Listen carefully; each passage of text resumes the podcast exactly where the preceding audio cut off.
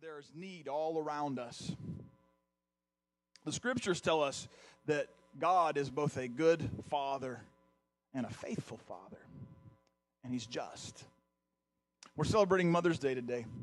And I've found it in my walk of parenthood that there are certain things that work to help kids get things done.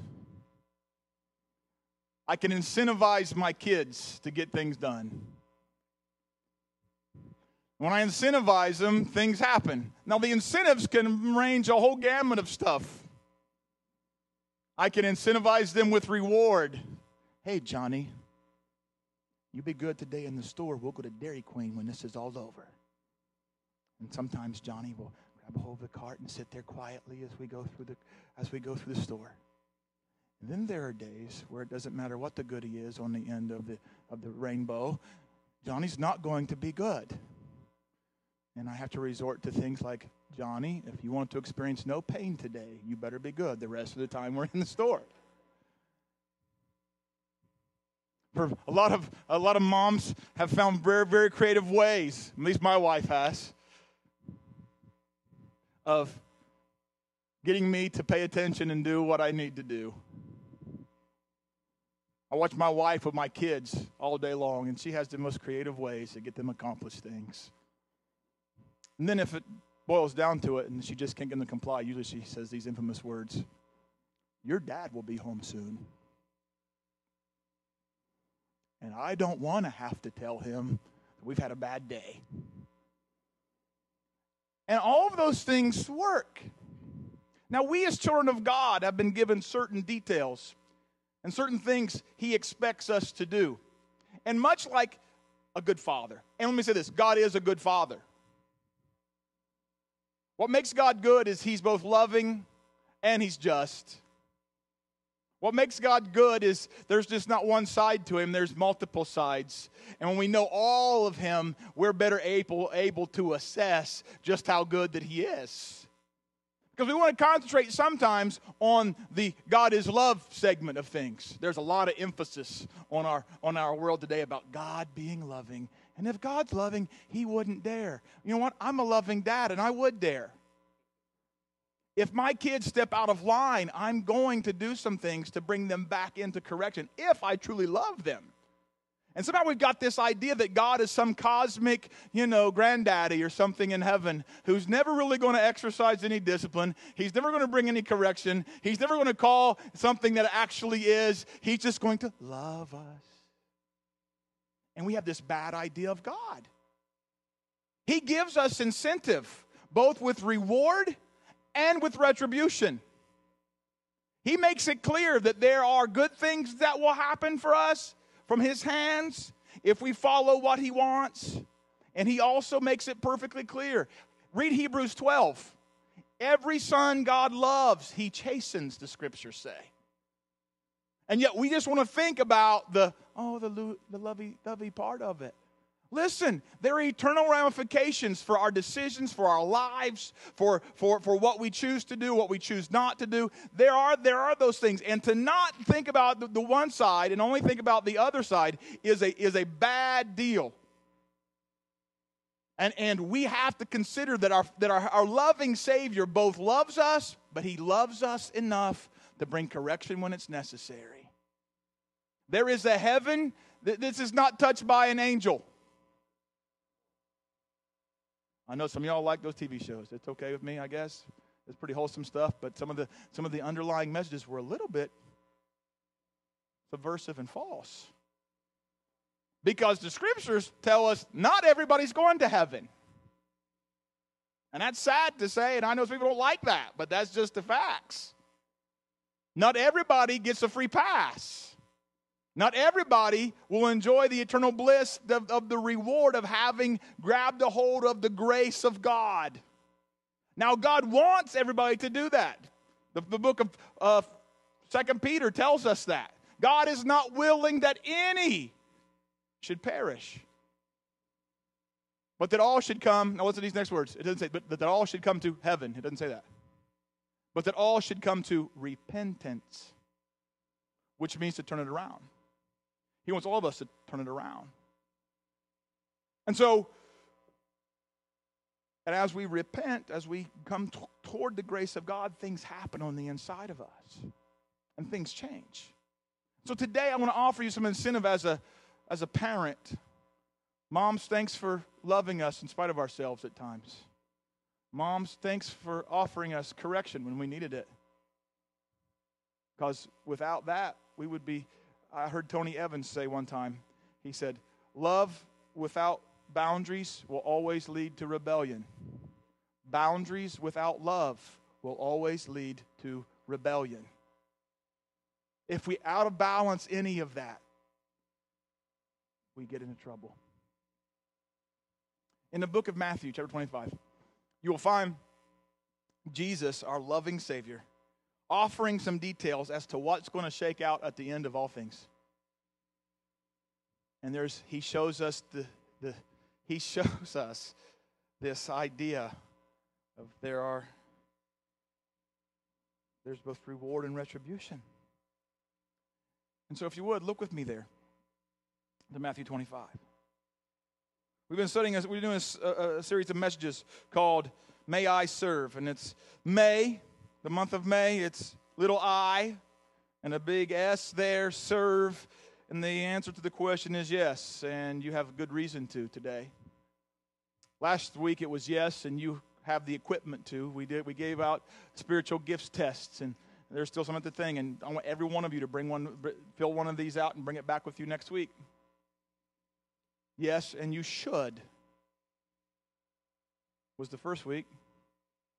Second week was yes, and you have the equipment to. This week is yes. You have good reason to. You have good reason to because there's both reward and retribution uh, lying ahead.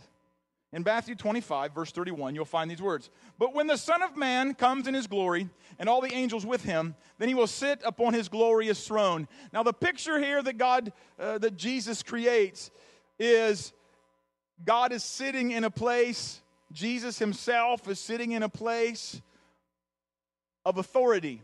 He's sitting in a place of decision making. He's sitting in a place of, of considering all things. And he says these words He says, I will come and I will sit on my throne. The angels will be with me. And I will sit there. That's the picture. The picture of Jesus sitting on the throne is not necessarily a picture of just mere majesty of a king sitting places. He, that is the picture of Jesus sitting as judge. This is the end of the whole kit and caboodle. The whole, the whole thing is coming to a close. And Jesus is sitting there ready to judge what has occurred on this planet over the course of time, all of time, all of history. And we don't like to think about Jesus being sitting as judge, but he declares that he will. These are his words. You will find them in Matthew 25. If you've read letter edition of the Bible, these, are probably, these words are probably in red. And so I'm not making up some vain philosophy of just Christian, mere religiosity. I'm explaining to you the words that Jesus himself uttered. And he gives us a picture of himself sitting somewhere looking at humanity and making decisions about humanity. And so the next piece of the puzzle is this Jesus looks around. It says, All nations will be gathered in his presence, and he will separate the people as a shepherd separates the sheep from the goats. He will place the sheep at his right and the goats at his left. There is this partition that's going to take place. And there is going to be a necessary separating of peoples. There will be people who will be escorted to the, to the right. And these will be the people who have embraced the grace and the power and the love of God and the Word of God as truth. Then there will be these people on the left well, this, this is your right, isn't it? But it's my left, so just bear with me, okay? There will be these people on the left who will have not have done that. And he makes it plainly clear there will be a separation. There will be this dividing of the peoples. He is, and he will make no apologies for that. He will not sit there and, and, and, and, and be sorry that, that he has to make a decision. He will make the decision. He will look at each life now, one thing I want to say here is we're about to walk into some things, and I, I want to make it clear that we're not talking about climbing a ladder to get to heaven. Because what I'm about to explain to you is very difficult to comprehend if you look at it from a very religious point of view. But he, he makes it clear in these next few verses of how he's going to, what's going to help him to determine the hearts, and that's the big key, of people. Okay? Are you with me so far?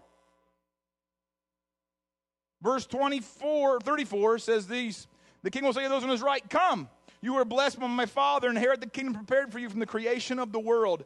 And he goes through these next two statements. And he says, For I was, and you, and I was, and you, and I was, and you, I was, and you, I was, and you, I was, and you.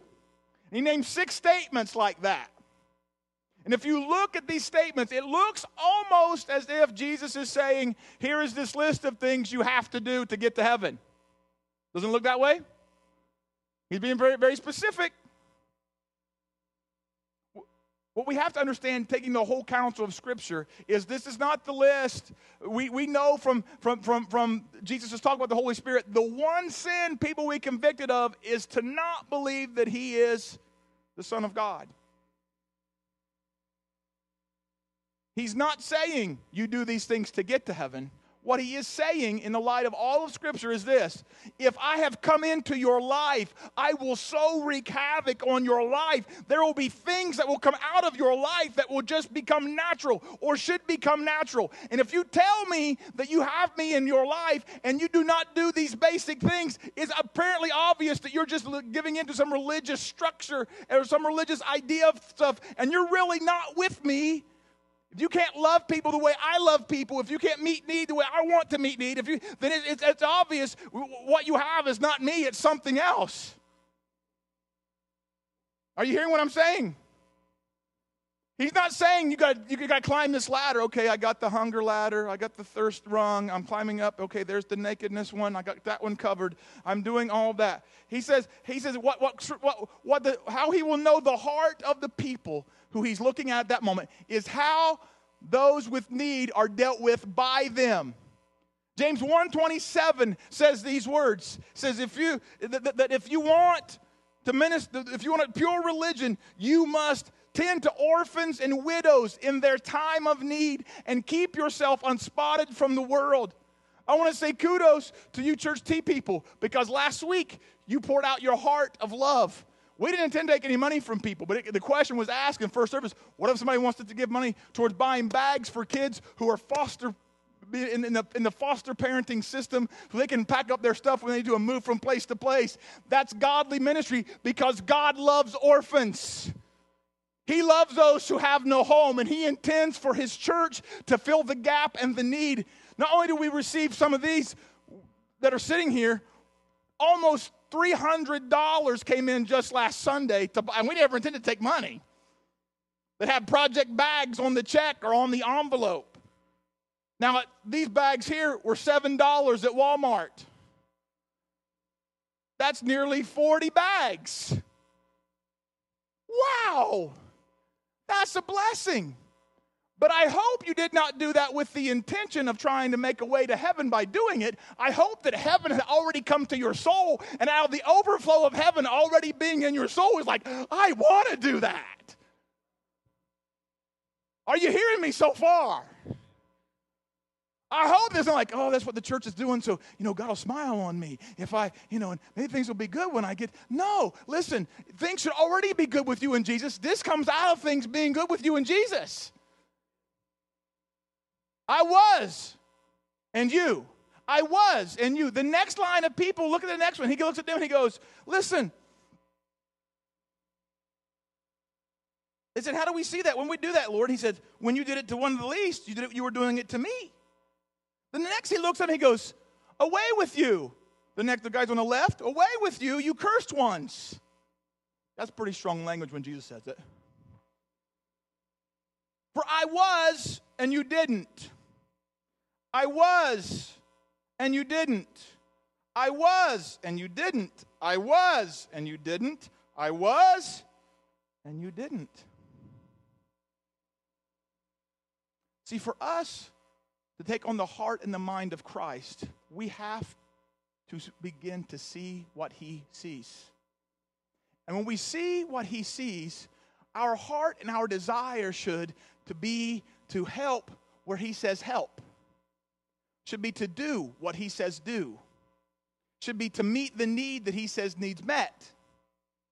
And he goes through a list. The problems are hunger and thirst and nakedness. Look at all that basic necessities of your life. He talks about being strangers. He says those things have to do with emotional well being, relational needs those who are outcast. He says those who are sick, those who are damaged by life, those who are damaged in, in, in, the course of how things go, those who are damaged in their bodies. He said, Listen, help me there. Those who are in prison, those who are bound by things that their life, they feel like they're trapped every day to some addiction, trapped every day in some kind of deal. That maybe some are literally are in prison. I, w- I, I would love to have been near heaven a few weeks ago when Chuck Colson crossed the finish line.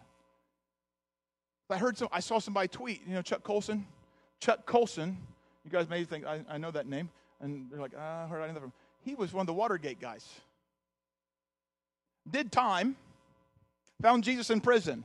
Like, oh yeah, well, I am thinking. No, literally, this guy found Jesus in prison for the next, uh, uh, for the rest of his life. He he ministered to other prisoners. He went back and started a ministry called Prison Fellowship, and he's done that for all. The, and just a couple weeks ago, he passed away. And I saw somebody tweet, and it just sent chills in my spine as I even think about it right now. He said, the, the, the tweet said this Chuck Colson just heard the, the, the voice of a Galilean utter, I was in prison, and you came to me. I got, I got goosebumps on goosebumps just uttering those words. Because you see, the grace of Jesus had been poured into Chuck Colson's life. And the only response Chuck Colson was could do was go, dude, there's people just like me who need this grace, and I refuse to not let them experience it. But every day we walk by people with need and we just don't have time. We walk by, we go, somebody else will tend to that. How do I know which one God was meant to me? Because it's the one that keeps popping up. It's that same person at work that God, every time you walk by me, I could help them. And then you kind of let it go. And then two days later, they're right back in front of you. And you're like, okay, there it is again. And you keep waiting for God to do something. God's like, no, I'm waiting for you to do something. I'm ready to do something because you're standing there in front of them. I don't want you to meet every need. Just, I told you last week, find one. Meet one. Find one that has need and try and reach them where they are. If your heart of compassion does not overflow as a Christian into the life of just helping one, I don't even know. I, I like Jesus, I'm like, you're probably a goat. Huh? I'm just thinking out loud, sort of. I do that a lot. It's not very often people come by the office go, Who's Aaron talking to? Absolutely nobody. Am I interrupting something? No, I'm just in a thought process. Thanks a lot. I haven't started answering yet, so I think we're okay. And the point is that this whole story is there is reward for meeting the need and being obedient, and there's retribution for having not done that. We Jesus gives us the prime example of man, he's he's the epitome of, of the person who who meets need who doesn't overlook one person. He, he takes time out of his day and he sits with a lady uh, uh, at the well in John 4 whom nobody else wants anything to do. And he's the savior of the planet. He's got all kinds of needs to take care of. And he just stops, sends his boys on to go get food, and he just waits for her. He's the one who stops and finds blind Bartimaeus by the road as he's yelling out, and he just stops what he's doing. He goes, Okay, I can do that. Jesus is that is that he, he hasn't asked anything of us he hasn't already intended to fulfill himself. And if we are to be the body of Christ, then how can we not do what he already showed us the appropriate thing to do? If there's a need in this ministry and you look at it and you can feel the skills and you don't, what is wrong with you? Can I just ask that question again? What is wrong with you? If you're going to be here on a Sunday morning anyway and you can do something, why not go ahead and do that? If you can get the neighbors some groceries and you know they have need, why don't you just do that? If you got an affinity for ladies who find themselves pregnant unexpectedly and trying to why don't you just help Elizabeth's hope out? If you're a medical professional and you got skills to help attend to people's physical needs, and you know there's a thing that's a, a, conglomeration of Christian ministries working together called Hope Clinic, and you got time one Monday every like three months to be a part of it, and you don't, what's wrong with you? And is a pastor allowed to say that? I'm just asking. Because I, I, I don't know why you wouldn't. I don't understand. And I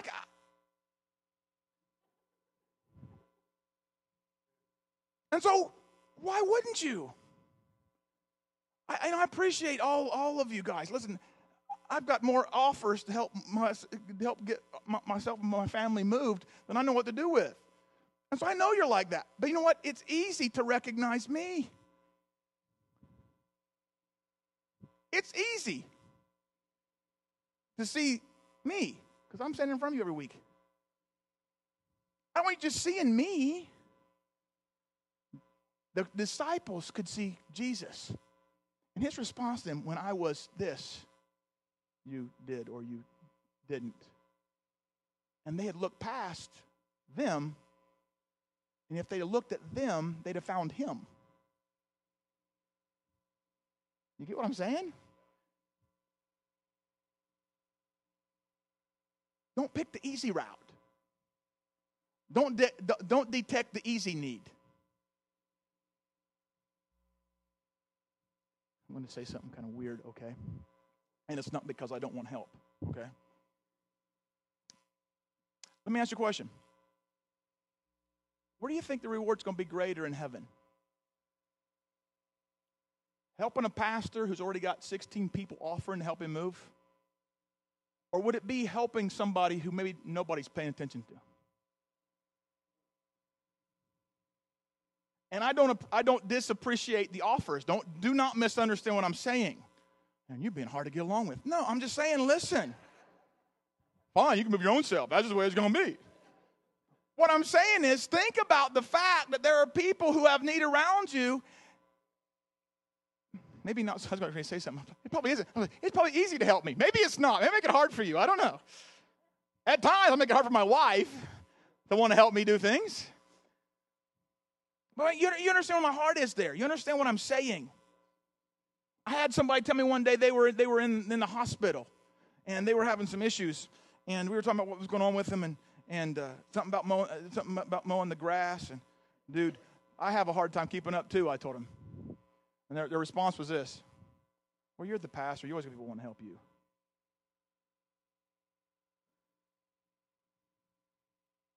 And I had to stop and think about that for a minute. Because that's exactly a true statement.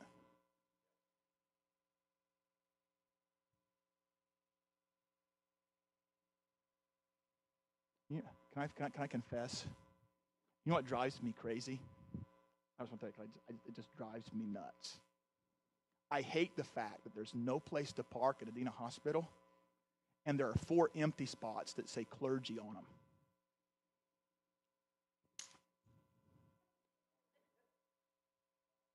We're going to give pastors a free pass who are supposed to serve people, and we got some old lady who's walking clear from 15 miles away and want her park there. Are you kidding me? There's something that's not right about that. And I'm out there all the time. Okay? Something just doesn't sit well with me. And they got the sticker on the back of the car that says clergy, like they deserve something. No, Jesus said, serve. Okay, I'm off my soapbox now, okay? Um,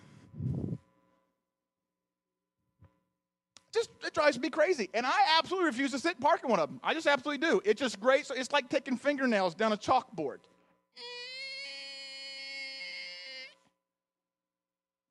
Ah! Because we get it so backwards. Ministry is supposed to be about service. We are supposed to make ourselves low on purpose, not ask for the best spots at the, at the hospital. Anyway, I, are you okay with me so far? Okay, good. Ah! You know why I think that Jesus is the epitome of, of, of, of who we're supposed to follow? And in John 13, you find Jesus setting the standard. You find Jesus setting the stage. He, he's looking, he's facing his last hour, and you, you see Jesus just, he, he, let me read it to you. Let me read it to you. Before the Passover celebration, Jesus knew that his hour had come to leave this world and return to his Father. He had loved his disciples during his ministry on earth, and now he loved them to the very end. It was time for supper, and the devil had already prompted Judas, son of Simon Iscariot, to betray Jesus.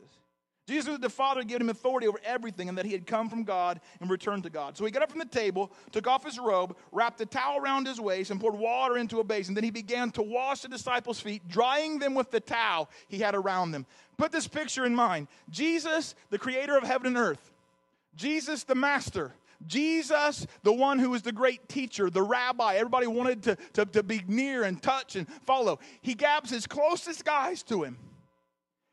The scriptures say he knows his time is at hand. He's about, the hour is coming. He's about to wrap this thing up.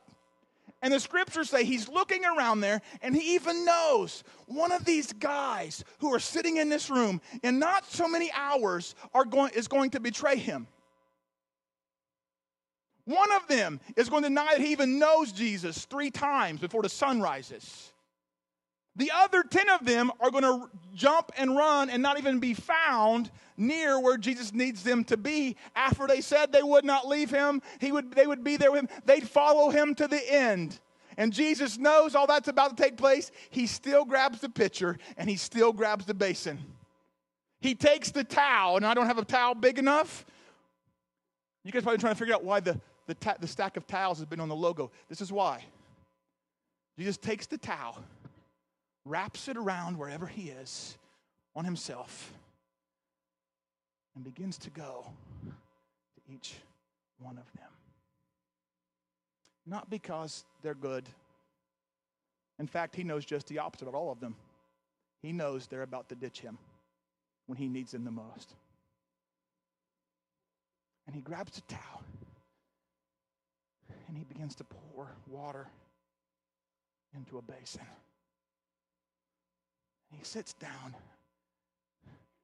as their master and he takes a knee. The thing I love about Jesus is he rested in the oversight of the Father. He knew if nobody else was paying attention and if nobody else knew what was going on, God, his Father, was paying attention and he rested in the mission and the authority God had given him. In our day and age, the farther we climb up the ladder, the less we are willing to get dirty about.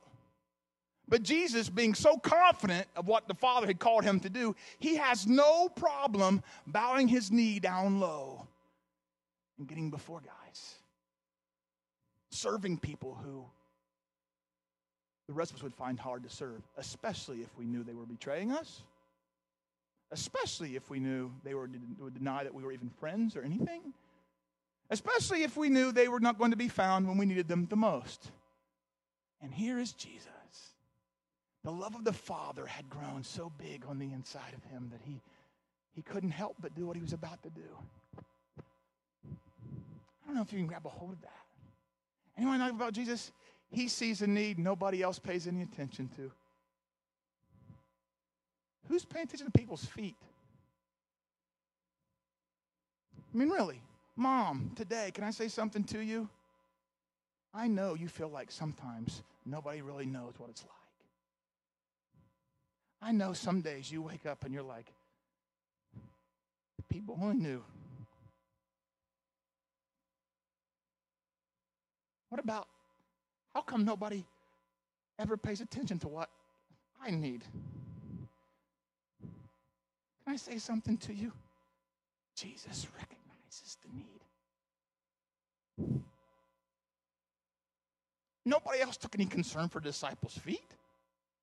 Nobody else paid attention that they were grimy and dirty and they're about to, to enjoy a Passover celebration where ceremonially they were all supposed to be clean. Nobody else even offers, nobody else paid. And Jesus sees the need that nobody else sees. That's awesome saw it. The other thing I love about Jesus is he was willing to get a little bit dirty. he actually bends his knee. He actually reaches down and grabs nasty, dirty, smelly feet that have been walking in the Galilean dust and sand. I don't know about you, I'm not real fond of feet. Especially ones that have been in gym shoes. And I had to help my son a couple of times yesterday. We just wrapped up soccer yesterday, and I go straight from there to a homeschool expo thing. And he decided to take his shoes off, and those feet had been in them tennis shoes literally all day long. And that was gross. But Jesus is willing to get down and dirty, man. He's willing, if you're sitting here this morning and you don't know Christ, let me say something. He knows about the dirt and he knows about the trash. And the thing that sets Jesus apart from all other gods of this earth is he does this. And he gets right down in the dirt with you and with me. And he reaches down into that and he pulls us up out of that crap and that garbage and that stuff. You know, camels walk the same roads that those disciples walked. And I'm a guessing there was probably more on those feet than just dust. I hate to paint like a horrible picture, but I'm just saying that's reality. You get what I'm saying? It was stinky, it was smelly, it was dirty. And he does it anyway. He's not afraid to get dirty to fill the need. I love Jesus because in verse 12, it says, after washing their feet. The beginning of John 13 says these words. It says, after he had come to the end, he had finished everything God had told him to do. Jesus is our model because he starts and he finishes. Jesus is our model because he just doesn't see the need and just stay there for a little while. He just keeps going until it's done. He goes to every tw- all 12 of those men, and I don't know who else maybe was in the room, but he had finished. That was after he had after he'd washed their feet, he got all the way to the end. Then he knew he was done. He didn't stop early. He didn't get sidetracked on the way there. He fin- he started and he finished. I know something that aggravates moms more than anything else is to give directions and then not get done or get half done. Is that right, moms? And for some of us dads, it's probably the same way. I probably don't fit in that category, actually. I get sidetracked too easy myself. But Jesus starts and he finishes. He's the model. He is who we follow. He is who we pattern our lives after. Some of you have seen a need, but you haven't finished. You started, but it's not done yet. Finish. Finish what you began. Finish what you started. Complete the need. Finish the job. Finish well and finish strong. And then Jesus, it's amazing. Let's read the rest of it. Jesus, he put his robe on again, sat down. He said, Do you understand what I was doing? You call me teacher and Lord, and you are right because that's what I am. And since I, your Lord and teacher, have washed your feet, you ought to wash each other's feet. I've given you an example to follow. Do you do as I have done to you? I tell you the truth. Slaves are not greater than their master, nor is the messenger more important than the one who sends the message. Now that you know these things, God will bless you for doing them. Jesus, and the whole time he's going through this process, is not expecting, he is not expecting the disciples to get it. Do you understand? He's asking, Do you understand? The one thing he expected that was that God was paying attention that the Father was gazing down. He knew what was necessary, and he expected eternal recognition from God the Father. Sometimes we quit because not enough people are paying attention. Sometimes we stop early because people underappreciate us. Sometimes we stop because we forget the one person who really makes a difference.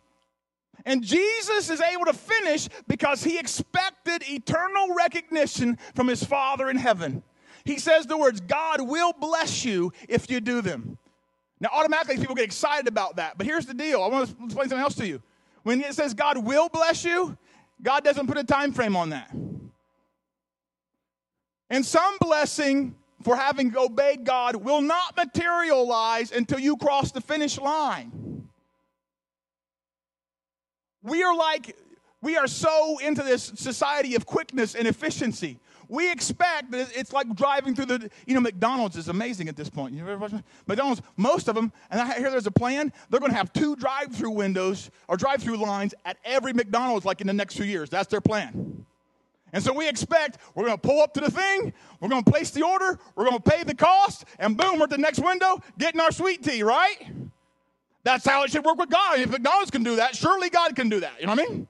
We're going to we're going to pay our dues. We're going to make the sacrifice. We're going to pay the cost of meeting the need and expect as soon as we get to the next window, dude, the sweet tea's coming out the window. Let me explain to you something. Not every one of those things materialize on this side.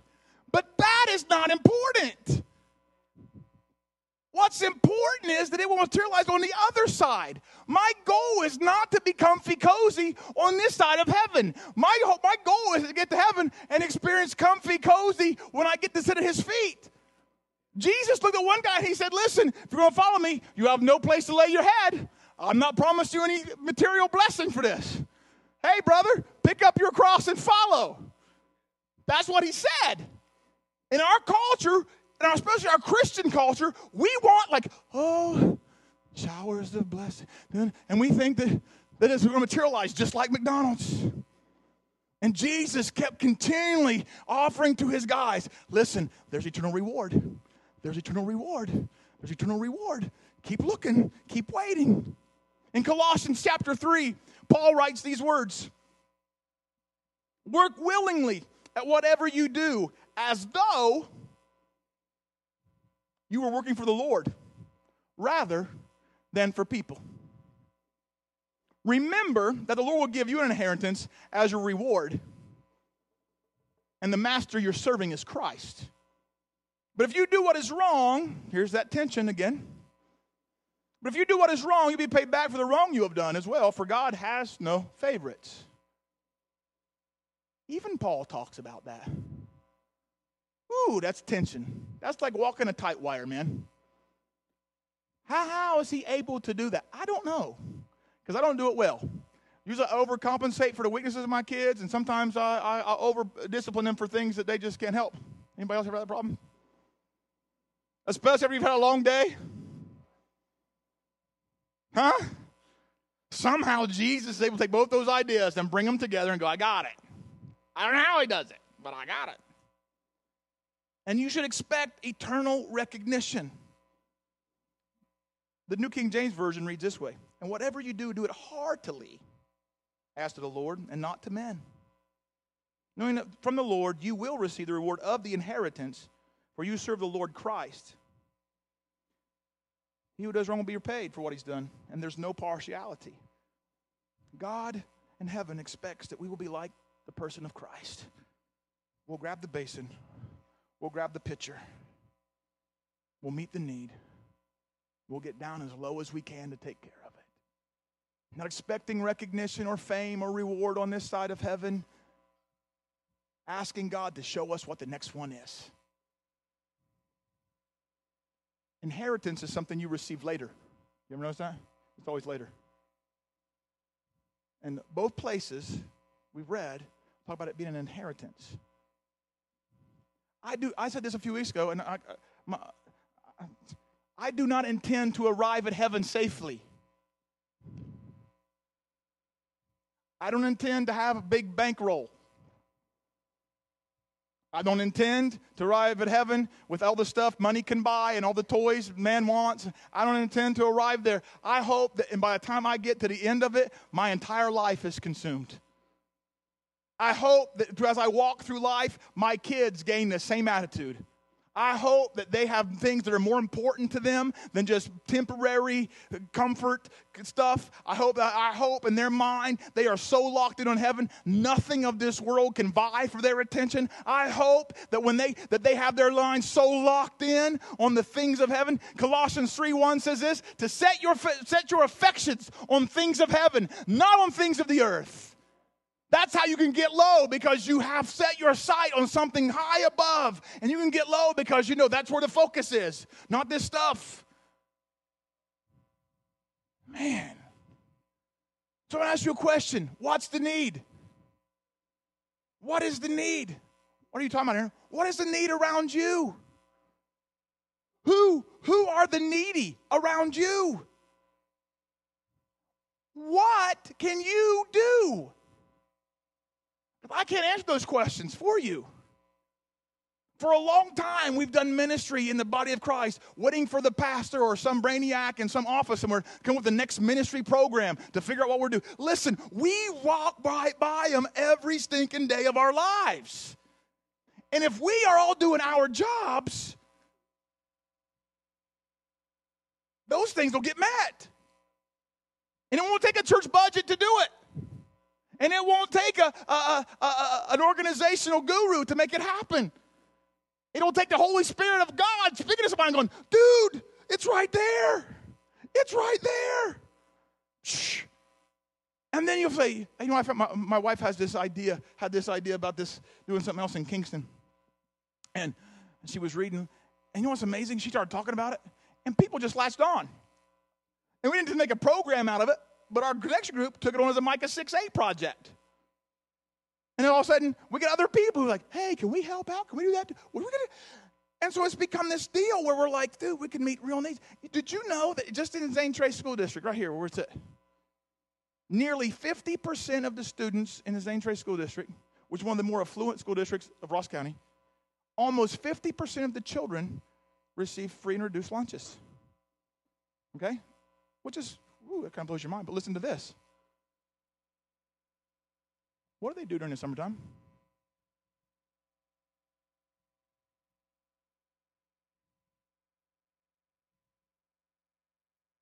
And I'm sure some of them, you know, there are probably some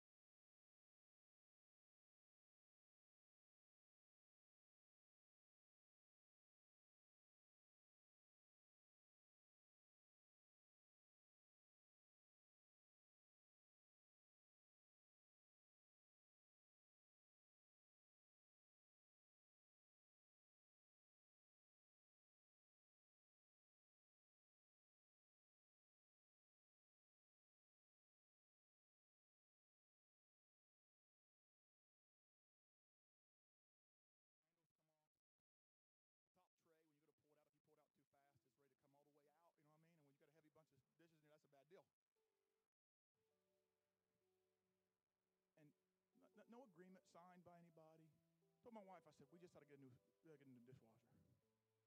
You think so? Okay. Talked a couple people and they're like, are you really going to buy, really going to buy them a dishwasher? Maybe you should let them take care of that. I thought there's a young couple buying our house. There's this husband, but he himself in a lot of trouble because his wife thinks she's getting a good dishwasher. I'm going to save him some grief. Huh? And so we went, we went, got, we went, went, and bought one. We installed it the other day. Here's the crazy thing. I got somebody give me the eyes like, I said somebody told me the other day, don't you give them nothing else. I was like, well, if Jesus tells me to, I'm going to give them, I'll, I'll give them every piece of furniture I got if God tells me to. I don't care. What are you going to do? I don't know. We'll figure out something. And here's the crazy thing. We, we, we bought this dishwasher last, last weekend. I didn't even get a chance to, to put it in until Thursday, which is a miracle all by itself. Thank you, Jesus. And uh, by midweek, God pays attention. God pays attention. By midweek, I had an envelope handed to me. Twice the amount I spent on the dishwasher. And I didn't make the connection. My wife goes, Do you realize what just happened? And I went, Nope. Against advice of people, we bought a dishwasher.